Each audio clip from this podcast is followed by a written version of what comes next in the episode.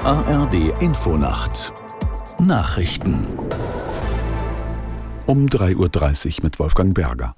Lokführer der Deutschen Bahn sind in einen Warnstreik getreten. Seit 22 Uhr betrifft dies auch den Personenverkehr. Der Ausstand soll bis morgen 22 Uhr dauern. Im Güterverkehr wird bereits einige Stunden länger gestreikt. Die Bahn erstellte einen Notfahrplan, geht aber von etlichen Zugausfällen im Nah- und Fernverkehr aus. Das Unternehmen rief Reisende auf, geplante Reisen wenn möglich zu verschieben. Für betroffene Tickets wurde die Zugbindung aufgehoben, um Verschiebungen zu erlauben. SPD-Co-Chef Klingbeil hat die Ampelkoalition aufgefordert, sich im Streit über den Haushalt für das kommende Jahr schnell zu verständigen. Gleichzeitig warnte Klingbeil in den ARD-Tagesthemen vor voreiligen Beschlüssen. So dürften etwa Sozialleistungen oder auch Investitionen in die Industrie nicht gestrichen werden. Mir ist klar, dass wir schnell einen Haushalt brauchen. Da muss jetzt auch mit Hochdruck dran gearbeitet werden. Ich erwarte, dass alle, die in der Verantwortung sind, sich da jetzt auch zusammenreißen und wir schnell zu einem Haushalt kommen.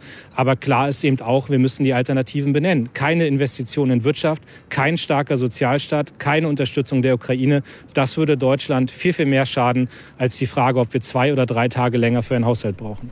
SPD-Co-Chef Klingbeil.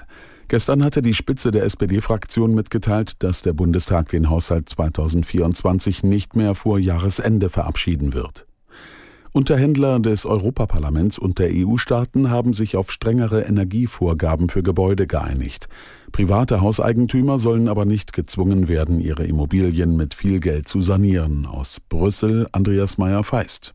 Für Millionen Eigentümer und Mieter auch in Deutschland sei das eine gute Nachricht, erklärte der CDU-Europaabgeordnete Dennis Rathke nach der Einigung.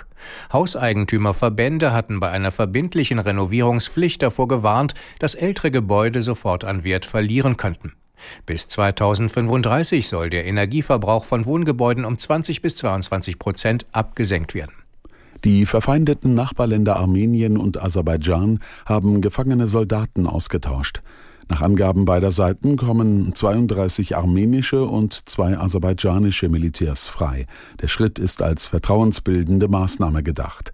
Beide Kaukasusländer haben vor kurzem einen Krieg um die Region Bergkarabach geführt.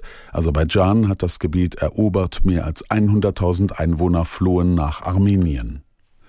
Und das Wetter in Deutschland. Tagsüber breitet sich von Westen her Regen aus, im Norden teils Schnee oder gefrierender Regen, im Osten und Südosten meist trocken, minus drei bis plus sieben Grad.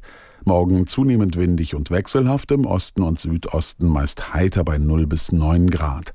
Die weiteren Aussichten: am Sonntag viel Regen, drei bis zwölf Grad, am Montag überwiegend wechselhaft bei vier bis dreizehn Grad. Und das waren die Nachrichten.